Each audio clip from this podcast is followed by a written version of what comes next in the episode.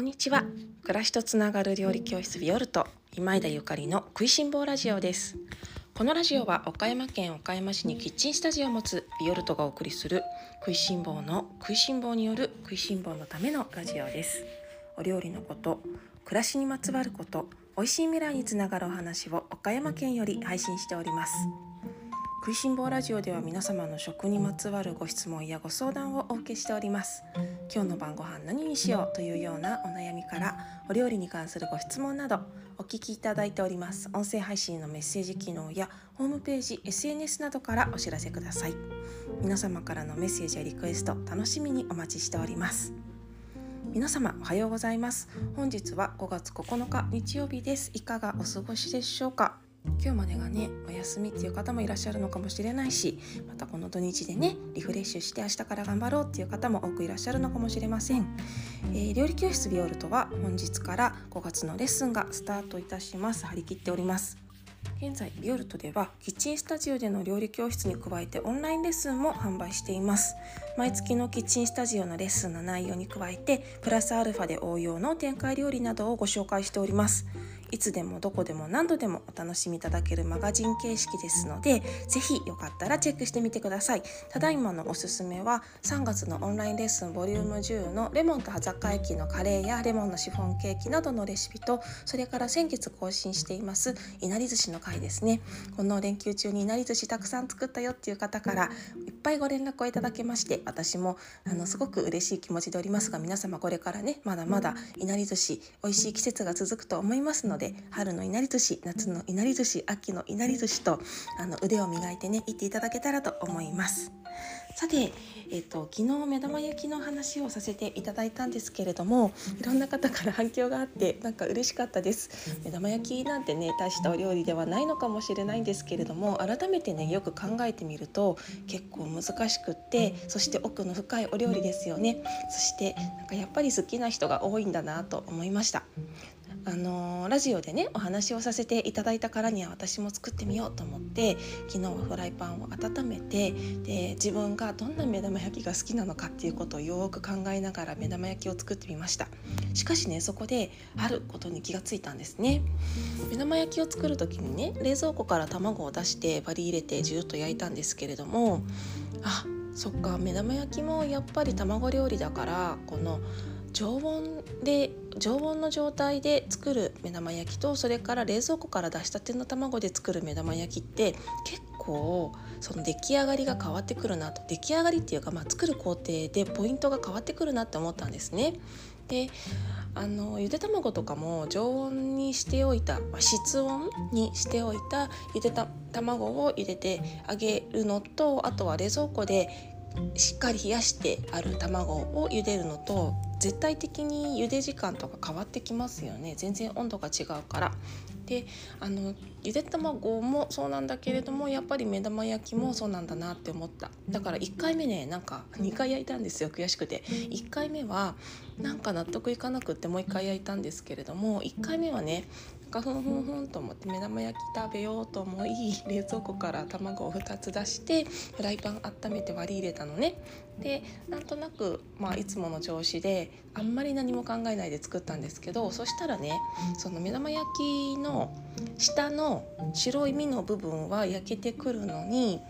冷蔵庫から出したての卵だと黄身が冷たすぎてなかなか温まらないんですよ。で下の白身が焼け始めてああもう下の白身がいい感じだなと思っても黄身がまだ火が通ってなくってあこれはちょっと冷蔵庫から出したての目玉卵の時はね意識しないとななんて改めて思ったんですね。あの常温にしておけたら一番いいのかもしれないんですけどでもねやっぱり私的には無理でしょって思うんですよ。ゆで卵にしても目玉焼きにしてもそうなんですけれどもだいたい思い立って作ることが私は多くって、まあ、明日目玉焼き作るから卵を常温に出しておこうっていう方はね相当計画的な方だと思うんですけれどもどうですかね。でねその作る時に私常温にするために何か工夫する時間も持てないしそんなに暇じゃないしだからやっぱりここで冷たい卵をどうやって美味しい目玉焼きにするかっていうところを考えなきゃなって思ったの。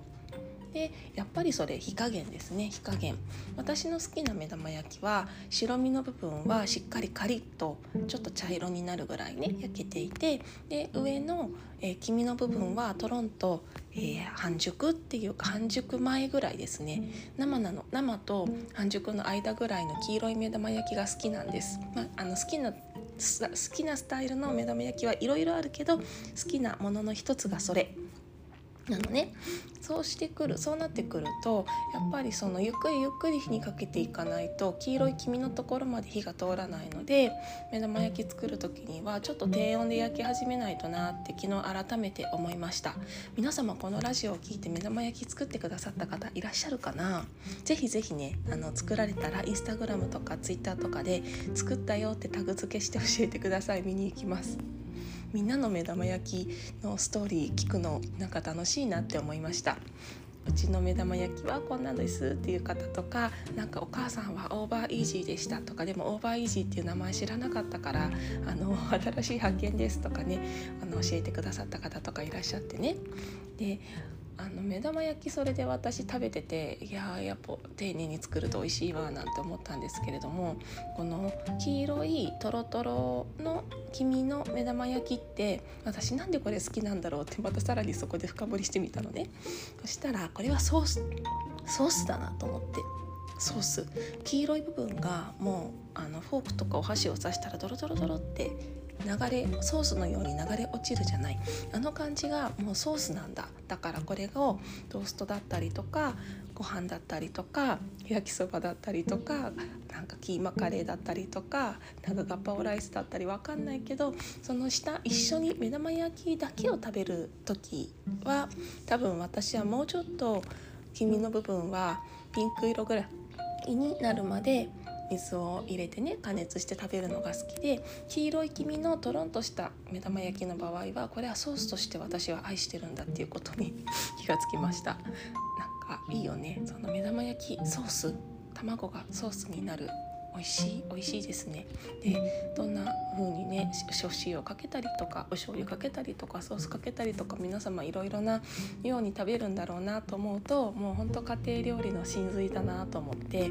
ちょっとね楽しく一人で目玉焼きを食べながら楽しい気持ちになりました。で目玉焼きを食べていてあーなんかしみじみ朝ごはんっていいなーなんて思ったんですけれどもこの海外旅行というか、まあ、客室乗務員でね旅行 旅行じゃないけど仕事でいろんな国に行ってホテルで朝ごはん食べるのが私はすごい至福の時間でいや改めてなんかすごいいい経験だったなーなんて思ったんですけどでも、まあ、普段私がそういう経験ができてるかって言ったらそうでもなくって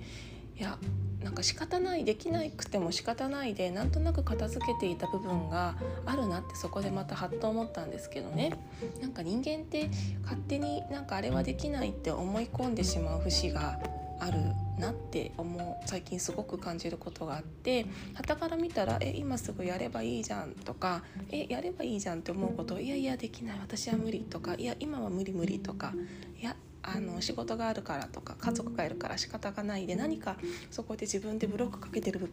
部分って意外とみんなあるんじゃないかなって思っていましてね。だけどこの朝ごはんホテルで食べる朝ごはんとか、まあ、ホテルじゃなくっても例えばお家で優雅にあの大好きな食べ大好きなあの目玉焼きを焼いてねゆっくりあの大好きなパンをトーストしてのんびりコーヒーを入れてあの朝食をいただくっていう時間が私最近あんまり取れてなかったしなんかそこに